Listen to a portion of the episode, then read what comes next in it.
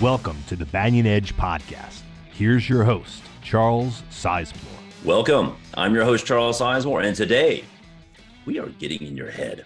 We're going to talk about investor psychology, behavioral finance, if you will. And to help me do that, I have brought on my collaborator, Mr. Adam O'Dell, who we did have an office pool going for a while that Adam might actually be a robot because Adam seems to be immune to these psychological problems that seem to uh, affect the rest of us in our trading. Mr. Adam here is uh, he's definitely mastered the uh, the art of uh, being cool and analytical. Mm-hmm. And I mm-hmm. say that as the highest compliment I can give a trader, Adam. I appreciate that. I'll talk about how nobody's ever able to extinguish their biases, but we learn to overcome them if we're aware. You'll learn, you'll learn to overcome them. Well, so let, us start with uh, I don't know if you, you saw this, but last week our colleague Mike Carr actually wrote a fantastic article about investor biases. I love this. It was a nice introductory piece to just kind of wake you up to the the biases that are affecting your trading. He specifically talked about uh, a couple he mentioned the salience bias, and I think the vocabulary has changed since my days in grad school when I studied under Adam Smith in the 1800s or, or whatever. Mm-hmm. The uh, this is what I would have called the uh, the representativeness bias, or uh, perhaps even the availability bias. But mm-hmm. what, what it, it boils down to is focusing on the wrong thing. The salience bias is our tendency to focus on whatever's big in the news that day, focus on whatever is um, you know, getting our attention but may not necessarily have a real impact on stock prices. It's, it's focusing on the wrong thing. It's something that every investor does. It's something we've all struggled with. Eh, how, how do you get around that yourself? Like, what's what's your approach? Uh, well, I don't have a TV in my office. That's kind of rare for a financial uh, person. Uh, but I, I don't ever watch CNBC. Uh, I try to read um, news selectively. Um, the idea is that, yeah, as an investor, you want to feel like you have control over your investments, control over the market, and you feel that the more information you consume and take in, uh, the better off you will be. And that's that's a bias of just thinking that you can uh, you can do that when all, all the research shows that you can't. Um, so, you know, that's the biggest one of the biggest mistakes I see, you know, novice new investors make is that you know watching the news, watching CNBC um, and trying to get either tips or get information that they feel is going to be uh, influential in making good decisions. Uh, but most of the time, that's just noise. Uh, the, the financial markets are a market are basically a, an arena where the signal to noise ratio is very low. There's not much signal. There's a whole lot of noise. And if uh, if you think that you're going to get an edge by reading, uh, you know, articles on CNBC or Yahoo Finance, um, that's really you know you're the patsy at the table so to speak so I, have learned that you know over decades and just basically try to tune it out yeah that's that's a good point and this goes back to the idea of market efficiency and one of the really the entire you know the entire rationale behind behavioral finance was to I won't, I won't say the whole rationale was to disprove the efficient market hypothesis that that's not strictly speaking accurate but for decades the the prevailing wisdom on on wall street and in academic circles was that the market's efficient information is already priced in so doing you know extra research doesn't necessarily help it, it's already priced in. Behavioral finance showed that that's not necessarily true. The market may be efficient in the sense that it processes information but often it processes the wrong information and it does so with emotional biases if you understand that you can get an edge yada yada. But that first part about market efficiency, if you're reading an article on CNBC, if you're watching, you know, if you're watching breaking news on CNBC, the market is efficient in that sense. It, mm-hmm. Whatever you're reading there has already been factored in. Like, like you're not getting anything new there. Right, right. And, and that is um, there, there's also sort of a, um, an arrogance factor that if you think if I well I'm a smart guy, I can just learn more than everybody else. I can just study a little bit harder, I can just get a little bit more information. It yeah, I've actually really written on on that effect in a fun way. Um, I, I, was a pre med student. I went to uh, medical school for one year, and there's this kind of saying in in uh, in trading that you know doctors and engineers are make for the worst investors, and that's no offense to anyone personally, but uh, you know doctors uh, have uh, basically learned that if you spend the time, if you put in the hours, if you read all the books, if you gain mastery of the of the content uh, that you can succeed at a high level. And that works for medicine. It also works for engineering. Uh, where there are physical laws that govern, you know, gravity and force and mass. But that's the kind of doctor I want. I want the doctor who actually absolutely. does the time. and, and, you do want that in as far as going to a medical provider. But um, then, then often those types of people think, all right, well, I've mastered this. Let me go master the markets. And the mass and the markets are a whole different beast. You keep referring to the market. And uh, this is something that people refer to all the time. The market, the market does this. The market is efficient. The market is nothing other than a large collection of people uh, making decisions. And so that's really why, um, you know, the, the, efficient market hypothesis was predicated on this idea that of the rational man, that every man and woman who interacts with the market that makes the decision to buy, makes a decision, decision to sell, or makes a decision to stay out of the market is being 100% rational. And um, that's good in theory, but in practice, it, it doesn't doesn't happen. We all have cognitive biases. Uh, we all have incomplete ability to process data and information and to understand, um, you know, relationships and inferences. So um, our our lack of ability to be 100% accurate means that we don't always make rational decisions. Now, that, that doesn't mean we're purely irrational that we just go in and uh, you know play around. Uh, a lot of people well, are making no, if we were decisions. purely irrational all the time, you could just always bet against us exactly. it doesn't work like that either. yes. And if we were also that's a great point. And if we were also irrational in different ways, if I if my irrationalities were different than your irrationalities, then they would probably cancel out.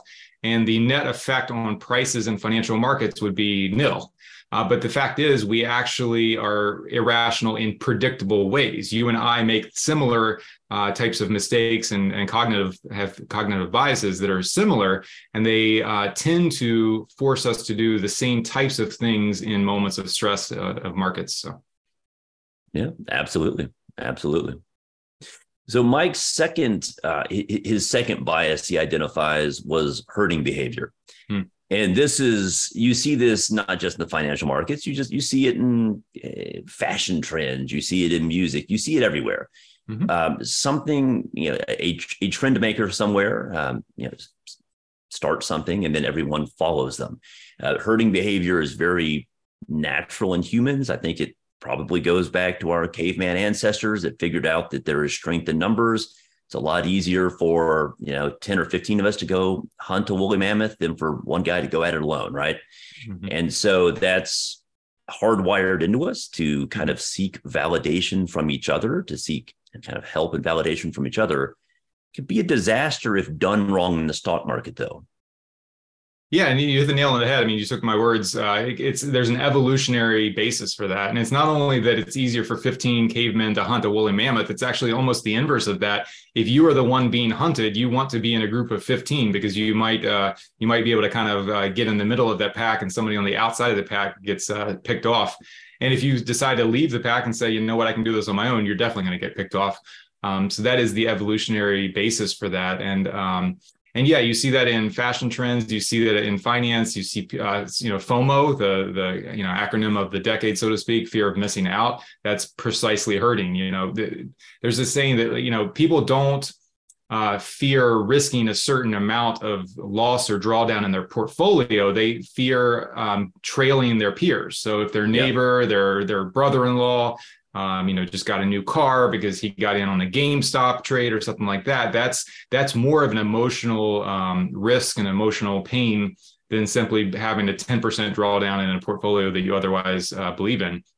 So you even see that in the, and that's the other thing is I don't want to pick on retail or novice investors uh, you absolutely see the same biases in financial professionals, folks that run. It may be worse in financial professionals. It may be actually. even worse because there's this thing called career risk, right? And so, you know, everybody, uh, if if your fund uh, is meant to track a certain benchmark, um, there's what's called tracking error, and if you make too many active bets, I mean, if you deviate from the uh, holdings in that benchmark too much, if either by sheer bad luck in the short term or by uh, you know poor decisions you trail that index uh, by a meaningful amount, then all of your your fund investors are going to fire you. You may lose your job if it's with a big fund company. So, you know, anybody in the financial uh, world like like that is falls victim to the same exact biases, including herding.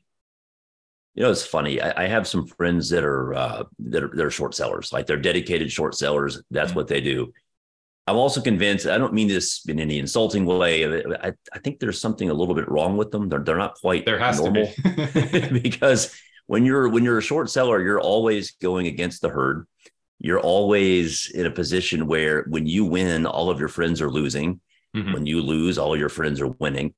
It really kind of you almost have to be kind of a mild sociopath to uh, have that yeah. level of uh, sort of you know independence of, of thought. So you do. You anyway, from a different cloth, and, and that's a good point as far as contrarianism and and this herding bias. Basically, the, the easiest, the simplest way to think about it is that the herding biases causes prices to move uh, past their fair, fair value with a lot more volatility than you would expect by other models. So that can mean either a stock or a market can rally far past its, you know, above its um, fair value, or uh, in a period of panic and despondency, um, sellers can force prices down way well below their fair value. And you know, when we talk about biases, a lot of people think it's a, a negative thing that we have these things and uh, we have to think about them, but there, it's actually the opportunity in the market. There would be no way to beat the market um, if you if there weren't for these cognitive biases and these uh, these mental glitches, so to speak. But uh, back to the herding. I mean, if, well, no, if, these biases, these biases create anomalies, and we'll get to that here in a minute. But that's you know, anomalies are the world that Adam O'Dell lives in.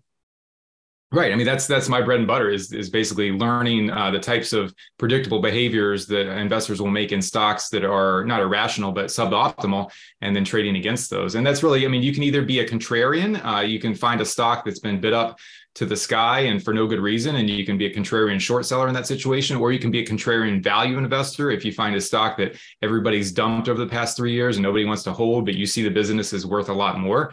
Um, you can also you don't have to be a contrarian to uh, to make money off of these biases. You can be a momentum investor as well. So you know stocks that get bid up past fair value. Well, momentum would be understanding herding, understanding mm-hmm. what's going on there, and knowingly jumping into the herd to sure. ride it higher. You have to have rules. You have to know when to get out, of course you don't want to be the last man standing, but uh, you do, or last man standing, the last guy holding the bag. I think I'm mixing my metaphors here, but yeah, something about musical chairs. I knew where you're going with this. You don't want to, you don't want to be standing with the last uh, chair is, is taken. Yeah, there you go. So yeah, uh, momentum investing is an idea of you you you see herding, you witness it, you understand it, and you participate in it anyway because right. you're you're playing that game. Yeah, that was Soros's game. He said, you know, if he sees a bubble, he jumps in. And you just have to know when to get out, and and really have to use a system. I mean, that's that's the thing is like it's it's one thing to make discretionary decisions about your investments and think that you can know when to get out, um, but really most of the time you you won't. Uh, it'll catch you off guard, the turn and the trend, and uh, that's really why for as long as I've been investing, uh, minus a year probably in the very beginning, I've been a systematic uh, investor, and that's why you might want to call me a robot. But uh, you know, fact is, I don't trust myself. Some mornings I wake up in a good mood. Some mornings I wake up grumpy. You know, I don't trust myself and my mood from day to day to make uh, good decisions every single day. So I build systems that are based on factors and anomalies that have been proven across markets, across time, and then I implement those models with discipline, and I sleep better at night and have better results you have rules and those rules are based on experience. They're based on probabilities and that's you rinse and repeat and over time you get it right. Like that's like that's that that's the secret there. Yeah absolutely. And that's really i mean i built um, a whole model that we use uh, in my flagship newsletter green zone fortunes uh, it's called the Green Zone Power Rating System. I'm sure anybody watching this has, has, heard about it at least, but it's based on uh, six factors, three of which are based on the price action of the stock. So is the stock behaving nicely or is it, or not? And then three of the factors are based on the company's operating uh, fundamentals. Uh, so the price-based ones are momentum, size, uh, the market cap of the company, basically, and volatility, the volatility of the stock. And the three fundamental ones are value, quality, and growth. So it kind of takes a composite look at not only the stock that you are buying when you buy a stock, but also the underlying company behind it. And it looks at six factors that have been proven both in the academic research as well as practitioner results. Uh, there are a number of funds that run this type of strategy in different forms. And uh, when you combine it, we're really looking for well-rounded stocks that are, you know, cheaply priced but growing, uh, that are have good momentum, but uh, there are smaller companies because smaller companies over time tend to outperform large companies. Um, so that's really what we do there. Yeah, yeah, that's. I'm glad you mentioned that. I was going to ask you about that here. The it, I, you mentioned you know academic studies. I remember uh, back in grad school and even back in CFA study, one of the very first papers we that every finance student has to study is the 1992 paper by Fama and French, their three factor model. Now, some background on that Fama and French were two of the biggest proponents of the efficient market hypothesis. They were part of that establishment. They believed in the rational man and the rational market. And then experience slapped them in the face, and they realized, well, hold on now, the real world doesn't seem to be uh, following our model here. What's going on? And so then they started to look for anomalies. They started looking for explanations as to why their model wasn't quite working as it should in the real world. And their first attempt at that identified value and size as two factors apart from just the market itself that that impact portfolio returns. What they found mm-hmm. is yes, you can be systematic. You can systematically look for stocks that are undervalued. They use the price to book ratio. You can I know your own research uses a value composite that uses various slices of price to earnings, price to book, price to sales. Da, da, da, you have like a whole portfolio of value statistics that you incorporate into a composite. Yours is mm-hmm. much more sophisticated than theirs, but theirs was yeah, that that first slice of let's let's try this right. Let, let's see if it works, and it did. It, it added value they also used their their size factor and and this one they had a harder time explaining but they they hypothesized that perhaps because smaller companies can't be bought by the big boys on Wall Street. Um, they're just under researched, and therefore there is value in in looking for smaller cap companies. Uh, there was also the the idea that, that, there may be stale price. They had a whole list of theories as to you know why it worked, but the mm-hmm. fact is it does. You know, going for smaller companies um, does over time tend to outperform as well. And so that paper that was sort of the the foundation of uh, kind of quant investing as we know it today. Uh, you, uh, would you argue that your your own six factor model is sort of an, an evolution of that? Well, absolutely. I mean, I stand on the shoulders of giants, so to speak, um, because yeah, I mean, every single one of the factors. Uh, well, I can't say every single one. There's this there's been this issue in recent years where when computing power has increased and the availability of data has increased, um, and there's been a pressure for academic researchers to publish papers discovering a new anomaly or factor. Um, lo and behold, hundred dozens, if not hundreds, of factors have been discovered. And Cliff Asness wrote a paper. I think it was him that wrote it called "The Factor Zoo," basically just saying that you know if you could run uh, you know regressions and backtests on infinite amount of data over and over you are statistically likely to come up with factors that look like that have you know high uh, you know t scores um, t test scores but but that kind of comes back to the old joke that if you have an infinite number of monkeys, you know, banging away on an infinite number of typewriters, eventually they're going to work out all of the works of William Shakespeare. Shakespeare, absolutely. you can you can definitely find statistical noise. Right, and that's what that's what our you know we try to you know warn our investors against is that you know not every new factor is worthy of being included in your portfolio because it may be um, just kind of spurious. It may not actually be real in the data. Um, you know, there's back testing. What, what could you make the back test look like it works in the back in the in history, but then there's forward testing and real world analysis, uh, real world results. And that's what um, investors actually care about. So I've uh, limited my model to the factors that have been uh, this stood the test of time. So you, you, nailed two of them, size and value. Those were the first two that Fama and French, um, you know, discovered uh, above market beta. And that was really the first time anyone was able to say, because before that, they they figured the market market beta described all of the stock returns. They basically said there's no way to predict idiosyncratically which stock will underperform or outperform the market. And since there's no way to predict that, your returns are based on how much market beta you're taking. Like, are you are you just with the market? Are you with the market with leverage? Um, and so that's really all they cared about. But then they realized, oh wow, buying companies that are cheaply valued can actually outperform the market buying smaller companies can actually outperform the market. So th- those were the first two.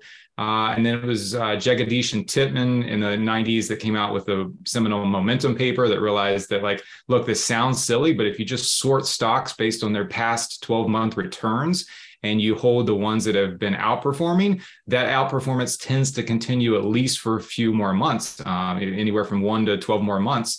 Um, so you can actually earn a premium by doing that. And that's because of the herding behavior. You know, one point here is that um, some of these factors work for behavioral reasons because um, you know humans are making these uh, in you know not fully rational decisions uh, because they're biases. And some of these factors work because they are risk based, meaning that you are taking on a bit more risk to invest in smaller cap companies. Often, a small cap company may not have the depth of management. They may not, they may only have one or two product lines, where a larger company may have 12 product lines. Um, they may not be able to access capital markets as efficiently, so they may pay more for debt or not be able to raise as much equity. So there are some reasons why, um, in theory, you should earn uh, an above market premium in a smaller company because um, all things being equal, you tend to take a bit more risk in those type of companies. But if you can diversify that risk away by investing in a number of different companies, a number of different factors, over different time frames then you can earn that premium and through diversification bring your overall portfolio level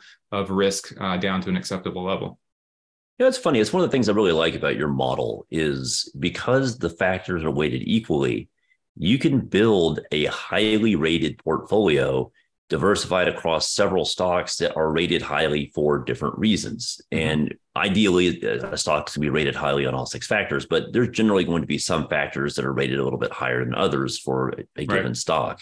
So you can diversify by having several highly rated momentum stocks, several highly rated value stocks, highly rated growth mm-hmm. stocks, et cetera. You can really build it out like that. That's a very nice, versatile aspect.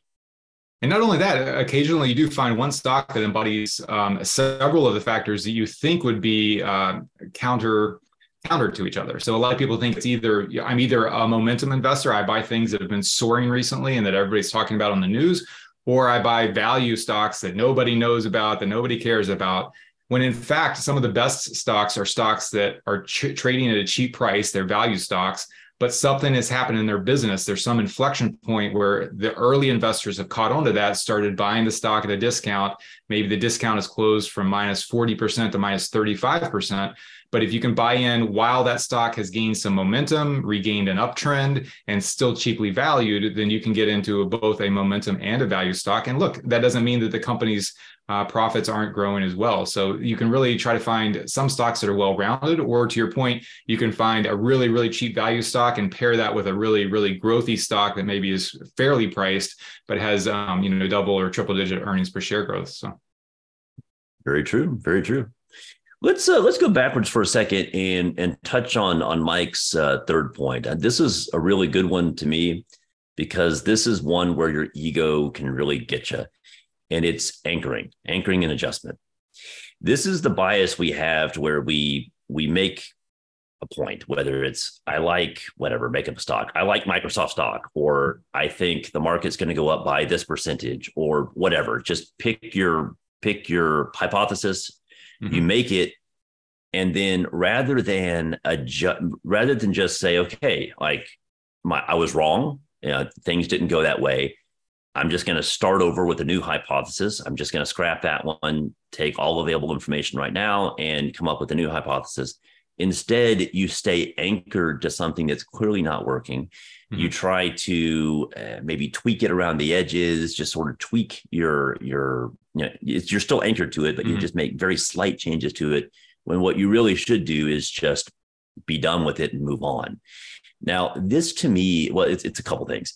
One, your ego will kill you in this business if if you cannot contain your ego if you can't get rid of your ego mm-hmm. then you you're dead like like you you will lose money and and you will not make it as an investor mm-hmm. so that kind of comes back to your rules based investing where the best way to conquer your ego the best way to keep your ego in check to keep that thing in a box locked away is to simply have rules that you aren't allowed to second guess and that that comes down to what you do. A lot of your your your investing is very algorithmic, very rules based.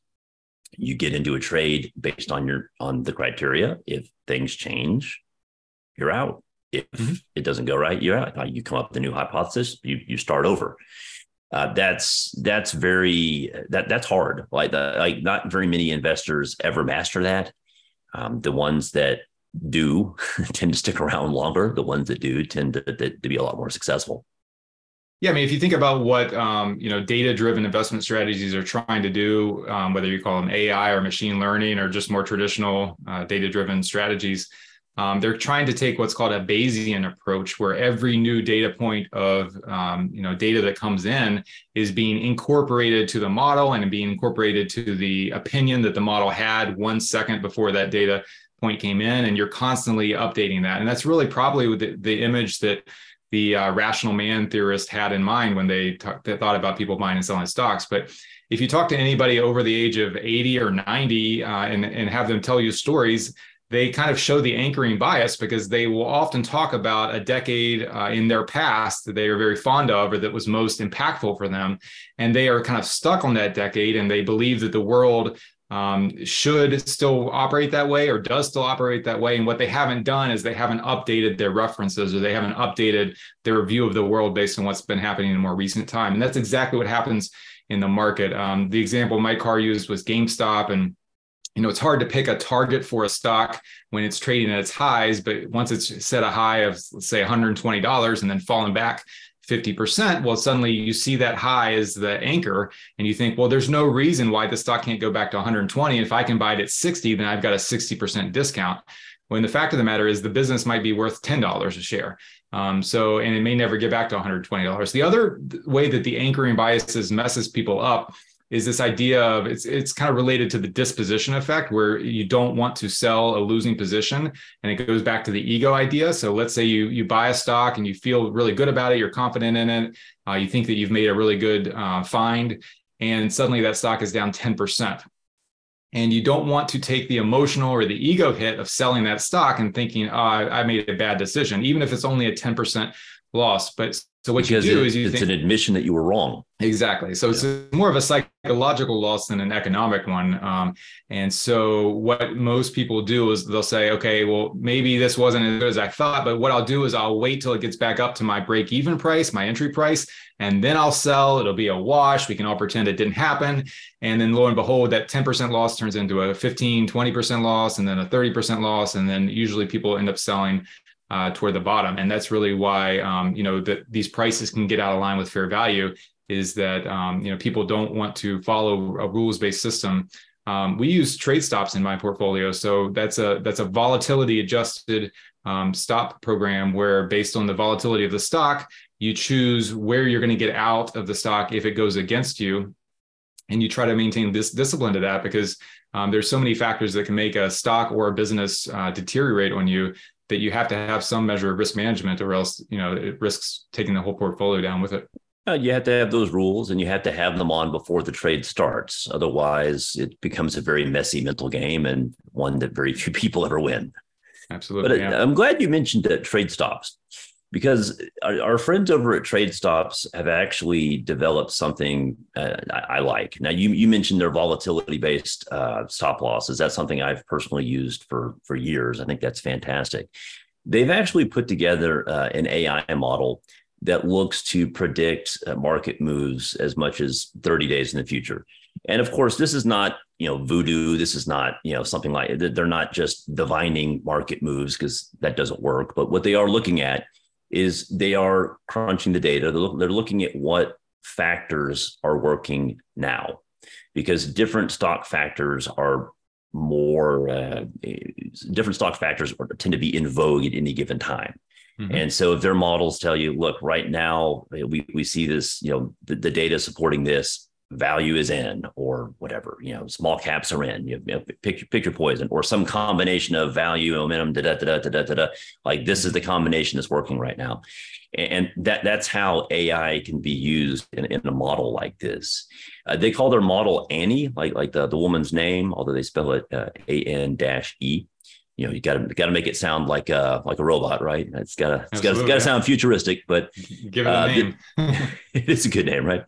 But anyway, um, if if you like what we've with what we've discussed today, you like this idea of quantitative investing, factor investing, rules based investing, you know, using data, letting the data guide your decision, taking your emotions out of the equation, then this is something you should check out for sure. We'll put a link below. Um, strongly recommend you give it a look. Well, Adam, we are out of time. Thanks for thanks for joining us, and uh, I, I, will joke once more about the robot thing. Uh, you may need to go plug in, or uh, you know, re- restart, or uh, whatever it is a good quantitative trader does. Absolutely, I'll, I'll, I'll reboot and come back uh, ready to go. So it was good good talking with you, Charles. Hope you're doing well, and uh, we'll talk again soon.